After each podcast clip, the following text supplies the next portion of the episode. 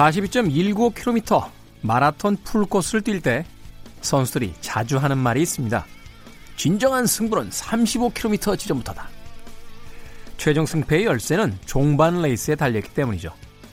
다들 피로 때문에 페이스가 떨어질 때 힘을 잘 조절하면 혼자 추월하게 되는데요. 바로 이 후반 추월의 희열 때문에 마라톤에 참가한다는 사람들도 있습니다.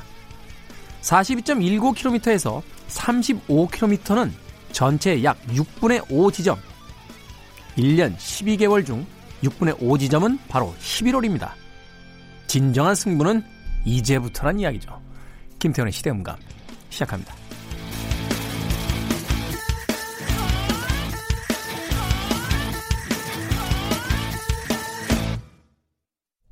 그래도 주말은 온다. 시대를 읽는 음악 감상회 시대음감 김태훈입니다. 42km가 넘는 어마어마한 거리를 뛰는 마라톤이긴 합니다만 막상 그 승부의 지점은 최종 지점이나 혹은 출발 지점이 아닌 아주 애매모호한 중간을 조금 넘어선 35km에 있다고 합니다. 황영조 선수죠. 92년 바르셀로나 올림픽 마라톤 금메달리스트였던 황영조 선수도 인터뷰에서 대략 35km 지점에서 승패가 판가름 난다. 하는 이야기를 했다고 합니다. 아마 달리기를 많이 하신 분들은 이런 용어를 쓰시는 것 같아요. Dead point. 사점이라고 합니다. 그러니까 죽을 것 같은 지점. 그 지점을 넘어설 수 있느냐, 없느냐가 바로 승패를 결정 짓는다. 대부분이 그렇잖아요. 예전에 학교 다닐 때 이렇게 보면 도서관에서 공부할 때요. 낮 시간에는 꽉 차 있다가 저녁 먹은 시점부터 이렇게 한 명씩 두 명씩 자리를 뜹니다. 그러면 왠지 희열이 느껴져요. 경쟁자들을 다 제치고 있는 듯한 느낌이야. 아, 물론 이제 책상에서 공부를 한다 안 한다 이런 건 중요한 게 아닙니다. 아, 도서관에서 누가 오래 버티느냐 이게 중요한 거니까요. 일단은.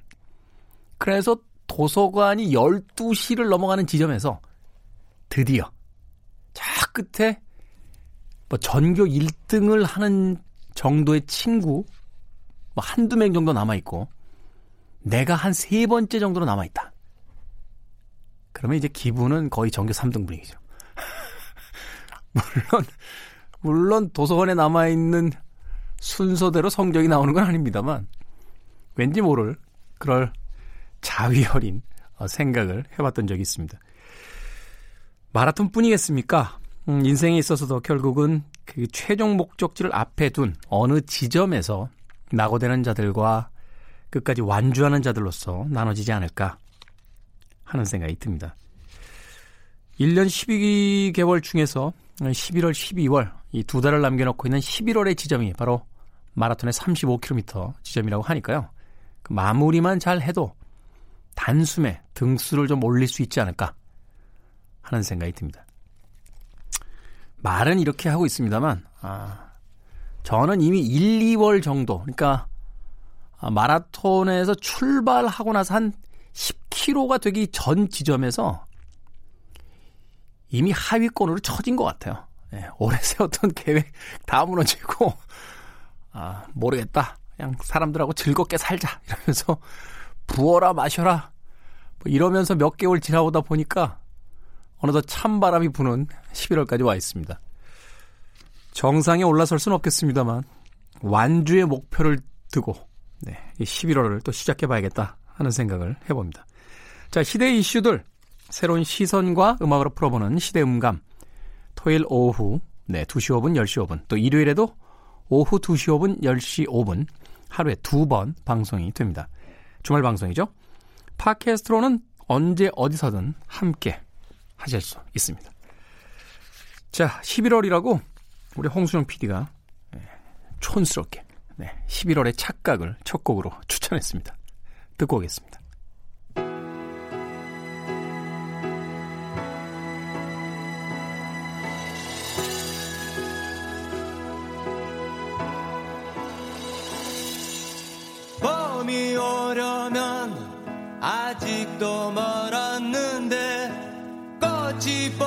싶다면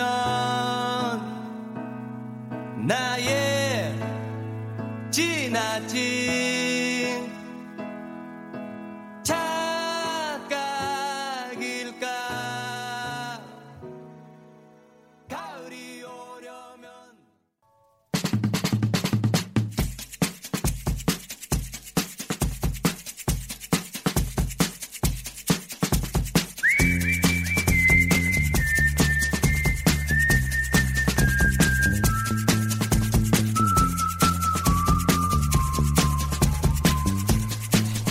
한 주간 사람들이 많이 본 뉴스 그리고 많이 봐야 하는 뉴스를 소개합니다. Most and Must KBS 저널리즘 토크쇼 J의 팀장 김양순 기자 나오셨습니다. 안녕하세요. 네, 안녕하세요. 자, 듣고 계신 청취자분들에게는 미리 양해 말씀 구하겠습니다. 저희가 녹음하고 있는 시점이 10월 31일 목요일이니까 현재까지의 기사들로 어, 꾸며지는 코너다. 이렇게 이해해 주시면 될 것 같습니다. 자, 한 주간 많이 본 뉴스 어떤 뉴스입니까? 네, 한 주간 네이버에서 네이버 기준으로 많이 본 뉴스들 모아봤습니다. 키워드를 뽑아보면요. 1번 조국, 2번 트럼프, 3번 컨테이너, 4번 지드래곤 이런 순서였습니다. 예, 키워드만 듣고 아시는 내용들도 있으실 거고요. 네. 뭐 아닌 부분들도 있으실 것 같습니다.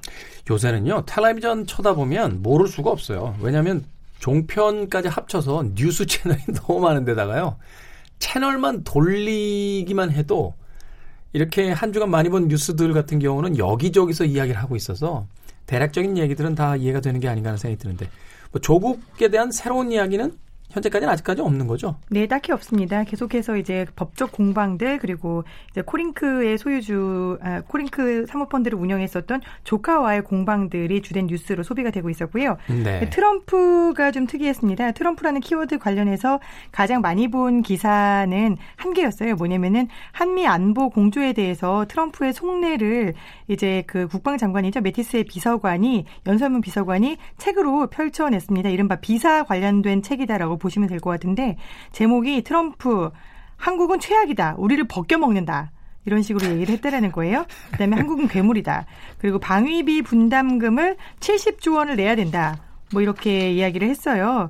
어, 뭐 트럼프가 어, 한국이 내는 돈이 적다라고 말한 건 사실 한두 번이 아니에요. 그렇죠. 지금 뭐 시작하고 나서 4년 동안 계속해서 한국은 돈을 너무 적게 내고 있어. 우리는 한국에 계속 미군을 주둔해야 될지 모르겠어. 이런 이야기들 계속 많이 하고 있고 또 한미 군사 훈련 자체를 갑자기 취소하겠다라는 돌발 바, 돌발 발언도 해서 전 국민을 또 긴장하게 만든 적도 있었는데 이 기사 말고도 이제 아이시스의 수장이 미국의 습격 작전 중에 사망한 것으로 보인다라는 중대 발표를 했다라는 게 또 주된 뉴스 소비를 이루었습니다. 그 아이시스 수장이 미국 습격 작전 중에 또 약간 굉장히 어떻게 보면은 어, 드라마틱한 요소가 있었어요. 자살 폭탄 조끼를 입고 있다가 미국에서 이제 잡으려고 왔더니 스스로 폭, 폭탄을 발화해서 죽었다라는 이런 내용이 담겨 있었는데 네. 이게 가장 큰 소비가 된 이유는 어, 선거를 앞두고 있잖아요, 미국이. 근데 그렇죠. 트럼프 대통령이 인기가 막 떨어지고 있단 말이죠. 탄핵 국면에서. 근데 가장 효과적인 거는 내가 굉장히 강인하고 우리나라를 통치할 수 있고 외세와 맞서서 싸우는 인물이야라는 걸 부각시키는 건데 히어로 같은 영웅적인 차원을 부각시킬 수 있는 그런 사진들 특히 아이시스의 수장을 내가 무찔렀다라는 그런 사진들과 중대 발표들을 연이어 발표하면서 이미지 쇄신에 나서고 있고 실제로 이 뉴스가 많이 소비되면서 먹히고 있는 것 같기도 합니다. 네. 근데 미국도 재밌는 게 그 제임스 매티스 전 미국 국방장관의 그 비서관이었던 연설문 비서관이었던 가이 스노드레 그레 그레스의 그 네. 이야기인데 이건 이제 사석에서 하는 이야기들이잖아요. 사실 뭐 저희도 사석 털면 어, 몇몇 이야기들 나올 것 같은데 그걸 또 자신의 책을 팔기 위해서 아주 자극적인 용어로서 이제 그 등장시키고 있는 것들도 좀 뭐 그냥 쓴 웃음이 나는 부분이기도 하고 또 트럼프라는 인물 음 아마도 그 현대 정치사에서 가장 도발적인 인물인데 이 인물에 의해서 또 남북 문제에 대한 어떤 실마리를 또 찾아야 된다는 것도 한편으로 좀 씁쓸하기도 한 그런 대목이기도 합니다.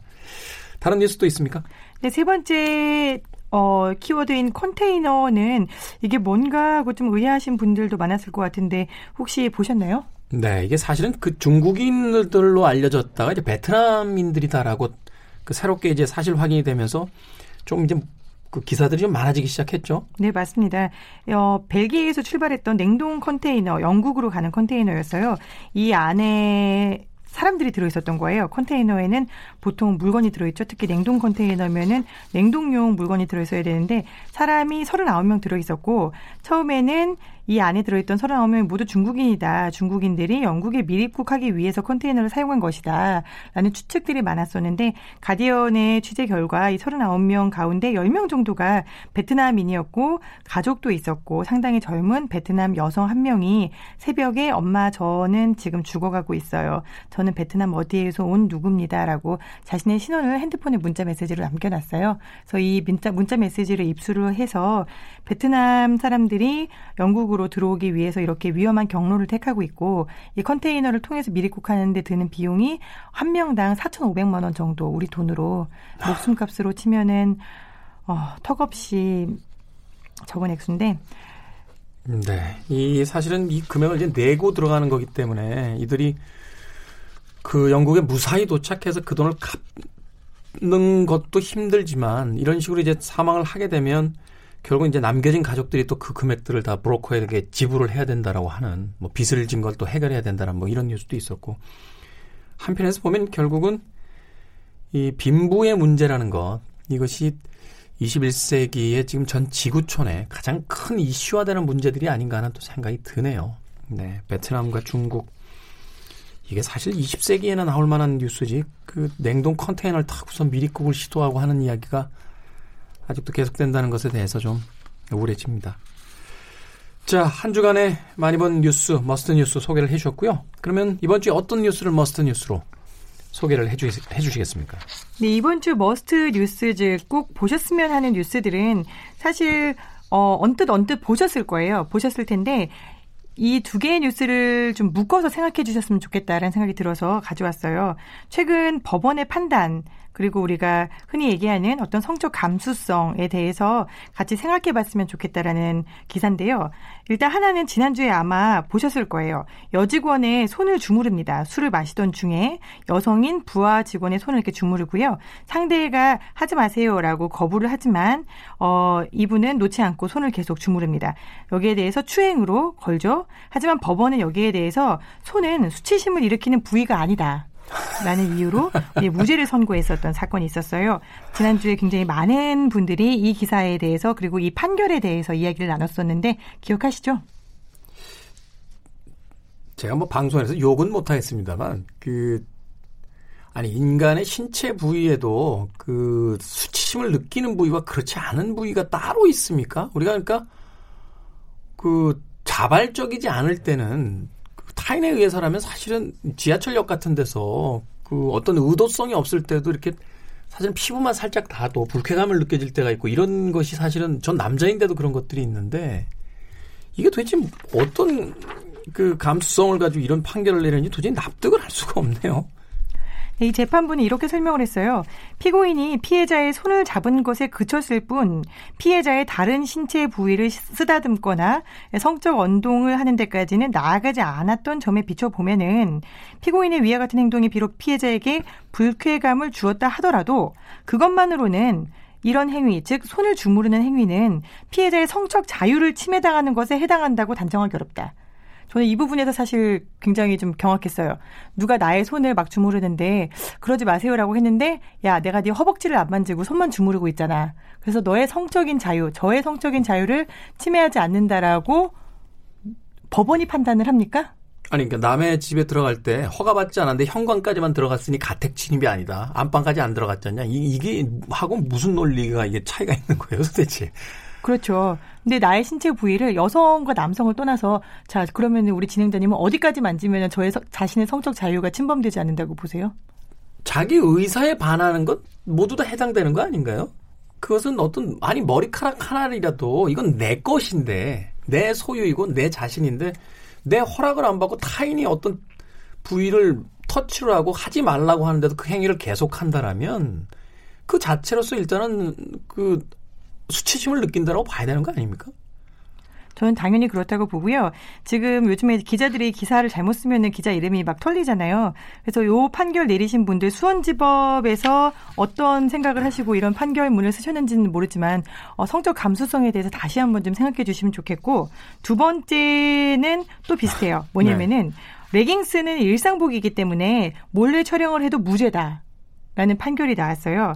버스에서 레깅스를 입은 여성의 뒷모습을 몰래 촬서, 촬영했던 남성이 있었는데 1심에서는 유죄였습니다. 그런데 항소심에서 2심에서는 무죄를 선고받은 거예요. 이게 부적절한 행위다라고 법원도 인정을 했는데 레깅스가 일상복이다. 그리고 피해자가 성적 수치심을 느꼈다고 단정할 수 없다. 라는 내용이어서 과연 얼마나 찍었고 어디를 찍었는지 한번 알아보자 싶어서 봤어요. 그랬더니 뭐냐면 여성이 위에는 헐렁한 운동복 상의를 입고 밑에는 쫀쫀한 레깅스를 입은 거예요. 근데 이게 뭐 풀샷을 찍었다, 즉 전신을 찍었다고 하면은 법원에서 그렇게 볼 수도 있을 것 같은데 하반신만, 즉 엉덩이 부분이 있는 하반신을 8초 동안 8초 동안이면은 상당히 긴, 긴 시간입니다. 네. 네. 8초 동안 찍었습니다. 그래서 여기에 대해서 이 젊은 여성이 수치심을 느껴서 제지를 하고 이 남성에 대해서 건 거죠.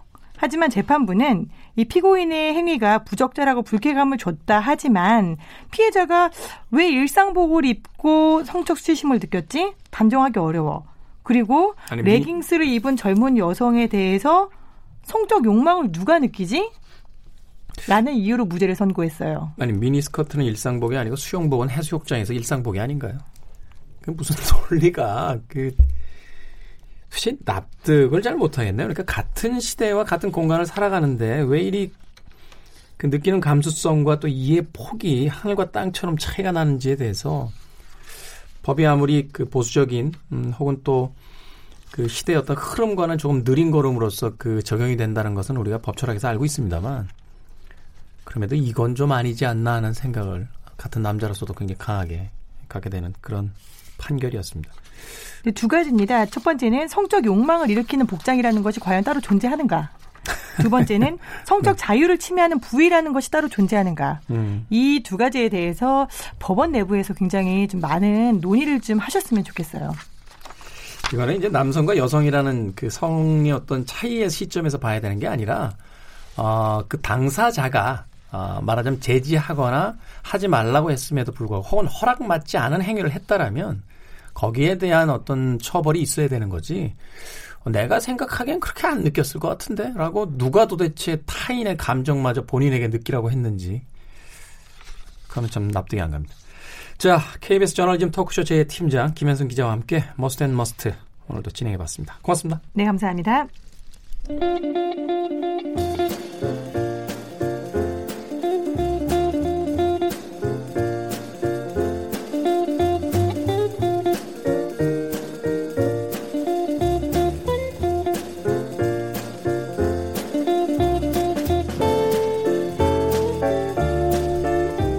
Wear the old coat and buy the new book. 낡은 외투는 그냥 입고 새 책을 사라. 미국의 교육자 오스틴 펠프스의 말입니다. 몇 번 못 입고 유행 지나갈 간절기 외투보다 더 오래 자주 꺼내보게 될 책 이야기. 책은 북. 정현주 작가님 그리고 왜 나왔는지 잘 모르겠는 생선 작가님 나오셨습니다. 안녕하십니까. 네, 안녕하세요. 네. 두 분은 같은 금액일 때 네. 외투를 사시겠습니까? 책을 사시겠습니까? 정현주 작가님부터 외투 사고 싶습니다만. 저도 외투 사고 싶습니다. 안녕히 사주세요. 가십시오. 예, 어, 잘못 모신 것 같습니다. 안녕. 안녕히 가십시오. 그런데 이 책 좋아하는 사람들 책 사는데 돈 안 아끼잖아요. 안 아끼죠. 네, 얼마 전에 그 TV 프로그램 보는데 김영하 작가가 나와서 책장에 있는 저 많은 책들을 다 읽었냐? 라고 했더니 사- 읽을 책을 사는 게 아니라 산책 중에 읽는다고 그렇죠. 일단 책은 쌓아놓는 거다. 맞습니다. 라는 이야기를 하던데 맞습니다. 어떠세요? 전 저도 그래요. 그 시간 날 때 집에 읽을 책이 많다는 게 너무 뿌듯한데 잘 읽지는 않지만 저희 집은 와봤잖아요. 생선 작가는 네. 집이 전체가 책으로 다 되어 있거든요. 어, 근데 잘 안 읽어요. 한 30% 읽었더라고요. 며칠 전에 세보니까. 30% 정도. 네. 그 정도도 어마어마하게 읽은 거죠. 예전에 그 아인슈타인이 그랬다고 하나요? 아니 저 많은 책들을 다 읽으셨습니까? 라고 누가 물어봤더니 읽은 책을 왜 가지고 있겠니? 라고 이야기를 했다고 하는데 30%면 어마어마하게 많이 읽으신 겁니다. 생선 작가는 어때요? 저는 잡지를 좋아합니다. 잡지. 네. 잡지를 읽으면 그 시대의 트렌드를 잘 이해하고 다양한 다방면으로 다 알 수 있기 때문에 특히 잡지 많이 읽고요. 최근 제가 선배 아 정현주 작가님보다는 많진 않아요. 그 대신 저는 오면 집에 놀러 오면 사람들이 깜짝 놀라죠. 아, 수준이 이렇게 높냐고. 진짜 이상한 잡지들 많이 모아요. 네, 이상한 자- 게 아니라 그다음에 게 없는 잡지. 잡지 는 어. 안 보이는 데다 꽂아놓고요. 책들은 자랑용 책들 있잖아요. 네. 그런 책들은 잘 보이는 데 꽂죠. 자랑용 책이라는 건 예를 들면 어떤 책들입니까? 뭐 니체, 장자, 어, 도덕경 이런 거 있잖아요. 그다음에 그거, 그거는 약간 저 약간 초딩 수준 같고 이렇게 네. 선수들끼리 딱 보는데 책꽂이 뭐 니체 장자 이렇게 꽂혀 있으면 이 사람 허세가죠. 아, 막 그다음에 롤랑 바르트 이런 뭐 작가들 책도 많이 꽂아놓고요. 그다음 제가 존 버거를 개, 개인적으로 굉장히 좋아하는데 선배 서점에서도 존 버거 몇 권 샀어요. 뭐 Way of the Seeing 이런 거요. 음, 아. 예. 네. 다른 방식으로 보기. 어, 예, 순간적으로 깜짝 놀랐어요. 오늘 영어 좀 하시네요. 아 좀 합니다. 예. 파주 영어 마을 출신. 예. 네. 그렇죠. 책이라는 게 사실은 그 읽는 것에 어떤 의미가 있다라고 할 수 있겠습니다만 그 책 자체가 주는 어떤 특유의 분위기 그리고 그렇죠. 최근에 뭐 북카페도 많이 늘어나고 있는데 네. 책의 공간에서 느끼게 되는 어떤 안정감 뭐 이런 것도 분명히 있기 마련이니까 그렇죠. 바쁜 시간에 책은 많이 못 읽으시더라도 이 시간을 통해서 책 이야기를 좀 들으시면서 음, 책에 대한, 또 세계에 좀 한번 빠져보시길 바라겠습니다. 자, 김태훈의 시대음감, 우리 시대에 눈여겨볼 만한 책은 북 함께하고 계신데요. 오늘 정 작가님께서 추천해 주실 책, 두 권의 책을 가져오셨는데 어떤 어떤 책인지 먼저 소개를 좀 해주십시오. 어, 그 전에 여기 생선 작가님 책 나올 예정 이거는 건너뛰시네요. 아, 이거는 뭐 별로 중요한 질문인 것 같지 않았어요. 이거는 나중에 시간이 좀 나오면 네, 네. 제가 물어보든지 아니면 그냥 네, 넘어가는 거로 네, 알겠습니다. 진행에 방해하지 않겠습니다. 네. 네. 아, 요즘 노벨문학상 시즌이잖아요. 그렇죠. 얼마 전에 발표가 나면서 올해는 또 지난 작년에 발표를 안 했기 때문에 두 작가가 동시에 발표가 됐잖아요. 맞습니다. 2018년에 발표된 작가와 2019년에 발표된 작가 이렇게 두 분의 책을 가지고 왔는데 이 시상이 참 재미있는 게요. 네. 일단은 작년에 수상자가 없었다라고 해서 올해 두 분을 같이 발표한다. 네. 말하자면 이제 매년 써야 되는 상금의 총액이 정해져 있기 때문에 그걸 이제 소진하는 형태로서 이렇게 선정이 되는 게 아닌가 하는 생각이 드는데 인터넷에서는 이걸 가지고 또 요새 유행하는 그 유머로 받았더라고요. 음. 묻고 더블로 가. 올해 이제 더블 노벨 문학상에 네. 이야기를 하기도 했는데 네, 아무튼 작가 둘이 발표될 줄 몰랐던 분들도 굉장히 당황을 했었고 네. 네, 노벨 문학상이 발표될 즈음이 되면은 출판사들이 로또 발표를 기다리듯이 기다린다고 해요. 이게 이제 그 소속 출판사 입장에서는 하나 이제 대목이겠네요. 그렇죠. 어. 네. 특히 이제 패턴 특혜 같은 경우는 거의 한 출판사에서 책이 거의 다 나오고 있었고요. 네. 그리고 한 권 정도만 이제 다른 데서 나오고 있, 아, 두 권이 다른 곳에서 나오고 있어요. 그리고 올가 책 같은 경우는 이제 가지고 있다가 발표 난 다음 날, 어, 우리 이 책 낼 거야 라고 발표를 한 출판사도 있었어요. 음. 그래서 지금 굉장히 잘 팔리고 있는데, 어, 이 두 분 책 읽어보셨나요? 패턴 특혜. 패턴 특혜는 아, 젊을 때 꽤 많이 읽었던 것 같아요. 아, 관객모독 같은 게 저희 젊을 때 유행이었죠. 그렇죠. 뭐 연극으로도 굉장히 네, 네. 제가 알고 있기로는 아마 기국사 연출이 우리나라에서 했던 음, 걸로 알고 네. 있고 또 나중에 패- 양동근 씨가 했어요. 그죠. 음. 그 페널티킥을 앞둔 골키퍼의 불안 같은 네, 책을 네, 또 네. 빈 벤더슨이 또 영화로 만들기도 했던 그런 네. 기억이 있는데 패턴 특혜는 사실 68혁명 세대에겐 굉장히 유명한 그렇죠. 작가니까. 네, 네. 베를린 천사의 시를 영화로 만들었어요. 그렇죠. 그렇죠. 그래서 그 원작의 작가로도 유명하지만 사실 그렇게 한국에서 많이 인기가 있는 작가는 아니었는데 어 요즘에는 요즘 젊, 젊은이들 잘 모르는 작가라고 할 수 있죠. 저도 네. 잘 모르는 작가예요. 네. 그러고 보니까 생선 작가는 패턴 특혜에 관심을 가질 만도 한데요. 네, 베를린 천사의 시나 말씀하신 음. 것들, 관객 모독 이런 것들은 다 뭐 영어 연극으로도 보고 영화로도 봤던 건데 음. 빈 뱀던스 감독이나 이런 사람들은 기억하지만 이 패터 이분은 처음 처음 뵙는 분인데. 네. 저런 분들이 많아요. 조금 네. 더 젊으신가 봐요. 네. 네. 아, 저는 근데 기본적으로 수상한 책들은 잘 안 읽어요. 그럴 수도 있고 그이 네. 생선 작가 어떤 책 읽는 그 취향들을 보면 음. 이제 문학사에서 이제 뭐 그렇게 나누는 방식이 있을지 모르겠습니다만 세대를 가지고 나눴을 때 이제 Lost Generation 세대들, 네. 그러니까 헤밍웨이라든지 엄청나죠. 피제럴드에 대한 책들은 굉장히 좋아하는데 그 거기서 이제 비트 제너레이션까지는 보는 것 같아요. 네. 네. 네. 근데 그 이후에 68 세대에 좀 취약한 그런 네. 어떤 취향을 드러내는데, 네 음. 어찌 됐건 그러니까 멋있어 보이니까 읽으세요.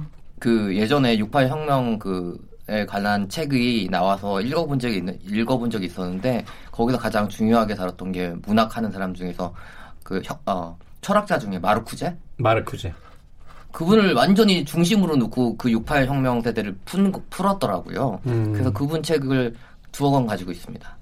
읽어보진 않았지만. 네. 네. 자, 정윤주 작가님과 계속해서 이야기 네. 나누도록 하겠습니다. 일단 먼저 보려고 하는 책은 패턴트케의 책인데 네. 패턴트케의 수상 이유가 인간 경험의 주변부와 그 특수성을 탐구한 영향력 있는 작품 세계를 보여주었다. 음. 이게 무슨 말인지 이 책이 뭐, 이렇게 읽고 싶지 않잖아요. 하여튼 뭐 인간 본질과 그 환경에 대한 걸 아주 제대로 그렇죠. 좀 보여줬다. 뭐 이런 이런 얘기인 것 같은데. 네, 근데 패턴 특혜는 언어적인 실험을 많이 하는 작가로 알려져 있는데 음. 네. 어, 그러다 보니까 약간 저항감이 있는 경우들도 있어요. 읽기가 쉽지 않으니까. 그래서 그렇지 않, 은데 어디 가서 나 노벨상 수상 작가 작품 읽었어. 라고 할 수 있는 쉬운 책 두 권을 제가 골라왔어요. 아, 그렇군요. 어, 생선 작가 눈이 반짝반짝 하잖아요. 네. 어디 가서 아는 척 하는 거 진짜 좋아하거든요. 네. 제가 보기엔 읽으려는 게 아니라 그 방송 끝나면 그 책 주세요라고 할 것 같아요. 특히 이 소망 없는 불행 같은 경우는 요즘 이렇게 어머니가 돌아가신 것 돌아가신다는 음. 것에 대해서 생각을 많이 하게 하는 음. 시기잖아요, 요즘에. 근데 네. 패턴 특혜 어머니는 자살을 하셨어요. 자살을 한 엄마를 두고 상을 치르고 나서 페터가 가장 먼저 생각하는 것은 글을 써야겠다였어요. 음. 내가 이 이전에로 돌아가기 전에 이 이전의 마음으로 돌아가기 전에 엄마의 이야기를 쓰고 싶다는 강렬한 욕망에 시달렸다라는 얘기가 나오거든요. 엄마의 부재, 엄마의 죽음 음. 이후에 음. 그 그때 느껴지는 그 특별한 감정 상태를 네. 그 감정 상태가 휘발되기 전에 사라지기 네, 전에 네. 얼른 빨리 써야겠다. 네. 아. 그래서 여기 보면은 엄마의 자살 소식을 처음 듣고 얼빠진 듯 말문이 막혔던 그때 그 상태로 돌아가기 전에 그러니까 아. 어, 작업에 착수했다. 지금 상태로는 계속 같은 글자만 칠 것 같다. 이거를 음. 빨리 남겨놔야 되겠다고 생각해서 이제 엄마의 이야기를 썼어요. 그래서 여기 이 책이 굉장히 얇은 때한 90페이지 정도 되는 분량이고 음. 이것을 어떤 사람들은 소설이라고 하고 또 출판사에서는 이걸 에세이로 분류를 해놨거든요. 근데 알다시피 자전적 네. 소설 이렇게 볼 수 있겠네요. 그렇죠. 근데 페터 자신도 이것은 소설인가 아닌가라는 음. 것이 구절에 나와요. 근데 엄마 일대기를 다 적었어요. 엄마 어. 젊은 시절에 그 엄마가 어 1910년대생이기 때문에 음? 어 1차 세계대전, 2차 세계대전 음. 다 겪으면서 페터를 나왔어요. 페터가 지금 1942년생이거든요. 네. 근데 이때까지 이제 많은 남자들을 만나요. 잘못 된 임신으로 인해서 이제 음. 얘를 어떻게 키워야 되니까 또 다른 남자를 만났다가 원래의 남자를 만났다 막 이런 과정부터 아주 낱낱이 썼어요. 자신의 엄마의 어떤 일대기를 자신이 음. 기억을 더듬으면서. 네. 그리고 엄마가 이제 이게 소망 없는 불행이라는 제목이단 말이에요. 그러니까 엄마가 소망이 없는 거예요. 음. 소망이 없이 살아가는 한 여인의 이야기를 70대가 되어서 세상을 떠날 때까지의 이야기를 다 적었어요.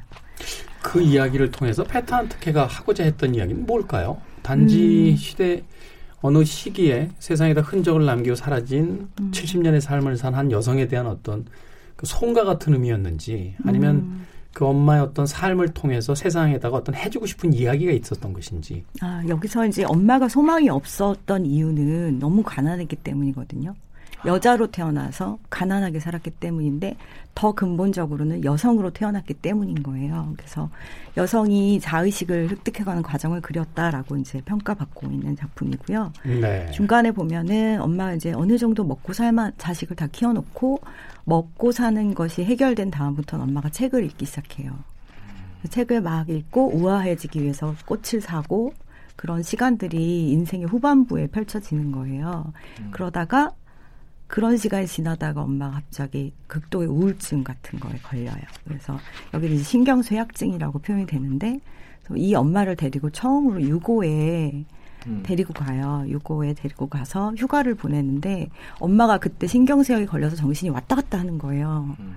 그러니까 우리로 치면 약간 치매 환자 같은 모습도 보이고 계속 울고 안 나오고 이러다가 처음으로 엄마가 해외를 여행 가서 바닷가에서 휴가를 즐기자 갑자기 기억이 돌아오고 멀쩡해지는 거예요, 엄마가. 음. 그리고 이제 돌아다니면서 길가에 있는 아름다운 것들을 보고 골목 안에서 사는 사람들의 모습을 처음 보면서 엄마가 이제 먹고 사는 생존의 문제가 아닌 다른 쪽으로 눈을 돌릴 때 엄마가 제정신이 돌아오는 거죠. 음. 그 너무 안타까운 얘기들이 이제 쭉 나와요.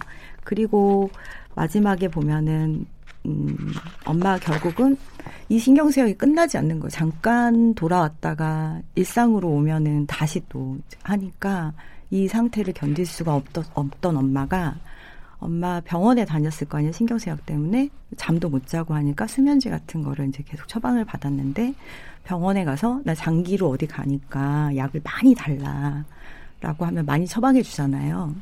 그거를 한꺼번에 수면제 배가를 먹고 돌아가셔요. 근데 그 전에 음. 유서를 다 쓰세요. 유서를 써서 뒷마무리를 잘 해놓은 상태에서 아들한테도 이제 패턴은 떠나서 살고 있으니까 배터한테 편지 등기로 유서를 보내요. 그래서 패턴은 그걸 나중에 받고 그런 내용들이 나오고 음, 나중에 맨 마지막에는 엄마, 근데 그 유서도 아름답고 엄마의 추억들을 이렇게 짧게 짧게 정리를 해놓은 거예요. 어릴 때부터. 그러면서 어, 엄마는 어머니는 지나가면서 자주 침으로 재빨리 아이들의 콧구멍과 귀를 닦아주곤 했다. 이런 우리도 흔히 볼 수 있는 음, 네. 거죠. 나는 항상 움찔하며 뒤로 물러났다. 나는 침 냄새가 싫었다. 뭐 이런 내용들을 쭉 적었는데 이 부분을 읽으면 마음이 굉장히 울컥하고 제가 또 기억나는 부분이 61페이지에 나오는데 그녀는 점차 사람들 중에 하나가 아니라 그 여자가 되어갔다. 음. 그녀는 집 밖에서 기품 있는 표정을 짓는 데 익숙해져 갔고 이렇게 그러니까 자기 자신을 만들어가는 과정이 나오는 게 아주 뒤인 거예요. 생존 이후에 일어나는 일들. 최근에 어떤 그 전 세계적인 어, 그 여성 차별에 대한 어떤 반발이라든지 네. 남그 양 양성이 아니죠 성평등에 대한 음. 그 어, 이슈가 네. 가장 들끓었던 그 몇 년이었는데 네.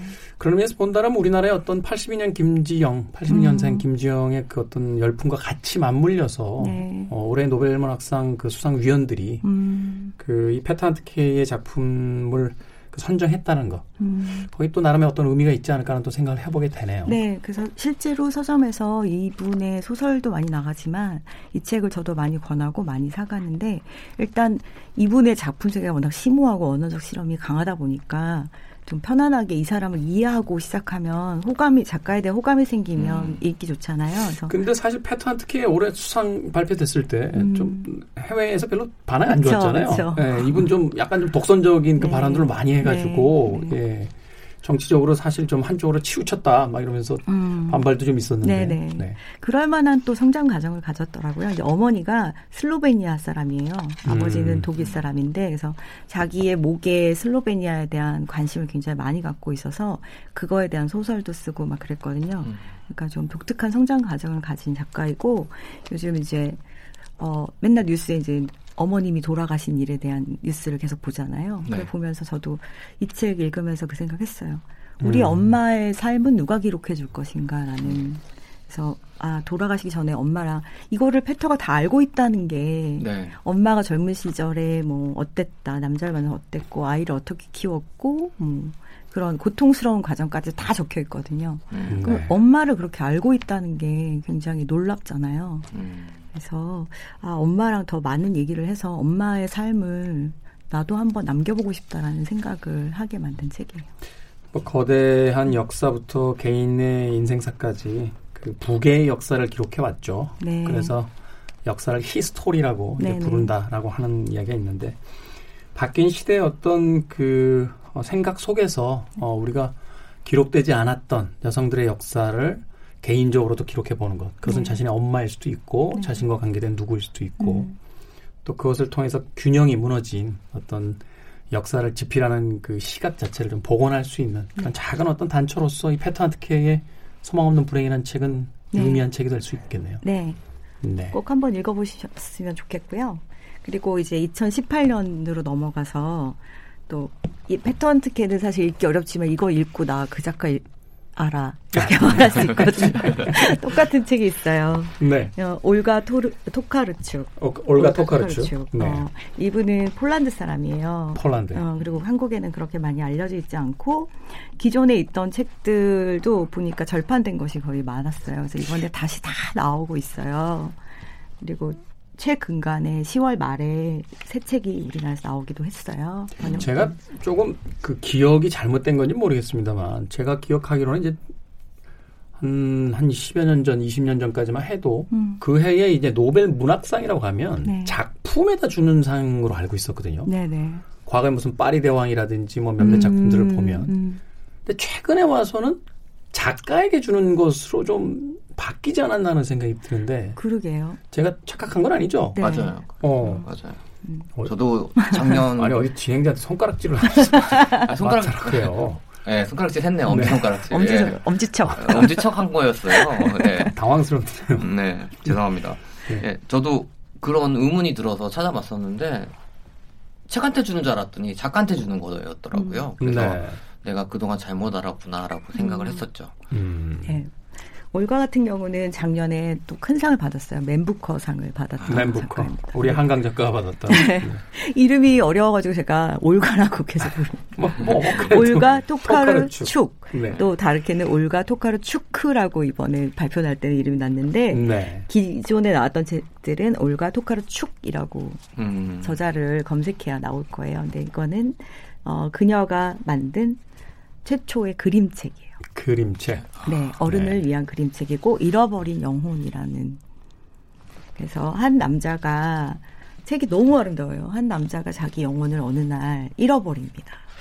근데 그 과정을 이렇게 그렸는데 네. 이런 어. 연필로 그리는 여기 이 또 요안나 콘세이오라는 분이 라가치상을 받으신 음. 마치 그 스모카를 네네. 그 보는 듯하게. 네, 연필 드로잉을 하는 작가예요. 네. 글씨는 거의 없어요. 이제 스토리를 만들었겠죠. 근데 여기에 스토리북이군요. 예, 그러니까 이렇게 사람들이 있고요.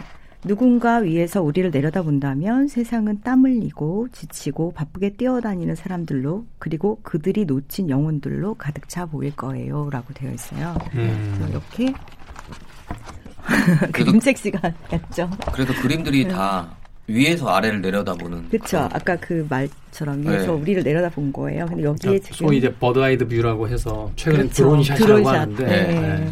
drone shot의 그림이 있고 예쁘다. 보면 너무 예쁘죠. 너무 아름다워요. 되게 좋은데요. 네. 그리고 여기에 보세요. 두 사람 두 사람이 앉아 있잖아요. 네. 이두 사람 중에 이, 이 얘네들을 보세요. 한 벤치에 이제 두 네. 쌍이 앉아 있는데. 두 쌍이 앉아 있는데 이들은 벙어리 장갑이 두 쪽이잖아요. 이렇게 네. 실로 연결돼 있던 어릴 때 우리 올, old한 세대들이 많이 네, 끼던 잊어버리지 말라고. 잃어버리지 어, 말라고. 잃어버리지 말라고 네. 엄마가 실로 연결해줬던 네. 그 장갑을 끼고 있어요. 근데 한쪽씩 나눠 끼고 있잖아요. 네. 이 아이들이 이제 나중에 어떻게 변화하거든요, 이 뒤에서. 아, 근데 이렇게 사람들이 쌍쌍이 있어요. 네. 이 하나는 사람이고요. 하나는 영혼이에요, 사실은. 음. 근데 그게 뒤에 밝혀져요. 제가 스포한 거, 스포. 스포를 알려주면 안 되잖아요. 어떡하지? 괜찮아요. 뭐, 네. 그, 그 정도는 스포라고 이보다는. 근데 이거를 네. 발견을 못 하시더라고요. 음. 제가 아, 서점에서 얘기를 해보면 발견을 못 해요. 발견해 준 거로 해요. 스포 말고. 네. 그래서 이렇게 사람들이 있는데 음. 여기 보면 이제 스토리는 이게 다예요. 어느 날 어떤 남자가 어, 자기가 거울 속에 자신이 흐릿해진 것 같고 어느 순간 기억이 몇 가지가 안 나기 시작한 거예요. 병원에 갔더니 의사가 당신은 영혼을 잃어버렸습니다라고 말을 해요. 네. 음. 그러니까 욕실 거울 앞에 서서 연기처럼 뿌옇게 변한 나를 보고 있었고 이름도 막 기억이 안 나는 상태가 됐어요. 그래서 어, 어떻게 그럴 수가 있냐 그러니까 의사의 대답이 영혼, 영혼이 움직이는 속도가 육체보다 아주 느리기 때문입니다. 영혼은 아주 먼 옛날 우주 대폭발 직후에 생겨났어요. 당시엔 우주가 이렇게 빨리 돌아가지는 않았죠. 그땐 거울을 통해 스스로를 볼 수 있었습니다. 환자분은 자기만의 어떤 장소를 찾아 편안히 앉아서 영혼을 기다려야 합니다. 분명히 환자분이 2, 3년쯤 전에 갔던 곳에 환자분의 영혼이 있을 거예요. 기다리는데 시간이 좀 걸릴지도 몰라요. 제가 드릴 약은 없습니다. 라고 얘기를 해요. 그리고는 현대인들에 대한 일종의 우화 같은 책이군요. 예, 그래서 이제 이렇게 쭉 있는데 어, 직접 보시면 좋겠고요. 그래서 이 이분이 영혼을 잃어버린 남자가 음, 집을 작은 집을 짓고 거기 들어가서 살아요. 그러면서 식탁 앞에 앉아서 매일매일 영혼을 기다립니다. 네. 근데 여기 식물을 키우고 있잖아요. 식물이 보시면 계속 바뀌어요. 그리고 네. 여기 보면은 TV도 있어요. TV도 있는데 TV 안에 남녀가 키스를 하고 있거든요. 이게 그냥 단순한 남녀의 키스가 아니라 영혼의 만남을 상징하는 겁니다. 그래서 여기 빈 의자에 누군가를 계속 기다리죠. 차는 혼자 마시고. 그리고 또 지나가면 이 사람이 머리가 진짜 길어지고 계속 그래요. 근데 이렇게 반 분할해서 책을 보면 왼쪽 페이지에 자꾸 어떤 소년이 길을 헤매는 장면이 있거든요. 이게 영혼이 헤매고 있는 장면이에요. 이 사람은 계속 기다려요. 그리고 이 남자는 더 이상 어디 가지 않고 여권도 갖다 버리고 트렁크 안에 식물들을 하고 뭐라 그랬냐면 이제 더 이상 영혼이 따라올 수 없는 속도로는 아무것도 하지 않으려고 조심했습니다 라고 나와요. 네, 인디안 속담에 인디안들의 풍습에 보면은 우리가 너무 빨리 움직이기 때문에 영혼이 못 따라온다라는 걸 진짜 그들은 믿고 있거든요. 인디안들은. 인디안 속도를 못 쫓아왔을 정도면 지금 속도로는 거의 영혼들이 어디선가 다 엉켜 있을 것 같은데. 그렇죠. 그래서 가다가 멈춰서 돌아보곤 했다고 해요. 그 이야기를 담은 잃어버린 영혼 그림책입니다. 네. 네. 저는 도- 그림책 보면 기분이 좀 안 좋아지는 것 같아요. 어떤 의미로요? 저도 한 번 정도 해봤던 생각을 다른 누가 버- 이미 좀 그림으로 해- 그림책은 약간 원고에 글 쓰는 분량이 작, 작잖아요. 아, 저 내가 했었어야 되는데 그런 생각이 들어서 좀 아쉽더라고요. 그래서 지금도 그 책 들으면서 너무 좋은데 한편으로는 아 이거 나 생각해 본 적이 있었는데 음, 제가 아, 보기에는 저 그림 한 장 그리는 게 어, 생선 작가가 저 원고지 한 20매 쓰는 것보다 훨씬 더 오래 걸릴 것 같아요. 200매요. 그런 생각이 드네요. 그 올해의 이 어, 노벨문학상 수상 심사위원들이 뽑은 이 두 명의 작가 올가 토카르축과 페터 한트게 다 현재의 어떤 어, 세계가 들끓고 있는 그 사적 혹은 공적 지점과 맞물려 있는 이야기들을 네. 하고 있었던 작가들이 아닐까 하는 생각을 합니다. 우리가 그렇죠. 한편의 문학 작품을 보는 것은 그 문학 자체에 가진 순수한 쾌락도 있겠습니다만 그것을 통해서 우리가 지금 어디에 와 있는지에 대한 위치를 확인하는 것이 될 텐데 네. 영혼을 잃어버린 사람들의 이야기와 소망 없이 불행을 경험해야만 했던 자신의 엄마의 이야기를 다루고 있던 음. 올가 토카르축과 페터 한트게의 두 작품은 2019년에 대한민국에도 여전히 유효한 작품이 아닌가 네. 하는 생각을 해봤습니다. 특히 이 올가 같은 경우는 심리 상담을 하던 사람이에요. 심리 치료. 그래서 심리 치료가 필요하신 분들, 그러니까 마음의 안정이 필요하신 분들은 꼭 한번 보셨으면 좋겠어요. 네. 한번 수많은 활자보다도 한 장의 그림이 또 줄 수 있는 또 위안이 있을 테니까요. 자, 정현주 작가, 생선 작가와 아, 함께한 책은 북. 아, 오늘은 작별 인사를 드리고요. 내일 다시 뵙도록 하겠습니다. 두 분 감사합니다. 네 고맙습니다. 지금까지 시대음감의 김태훈이었습니다. 오늘 끝곡은 엘리어 스미스, The Biggest Lie 들으면서 물러갑니다. 내일 뵙겠습니다.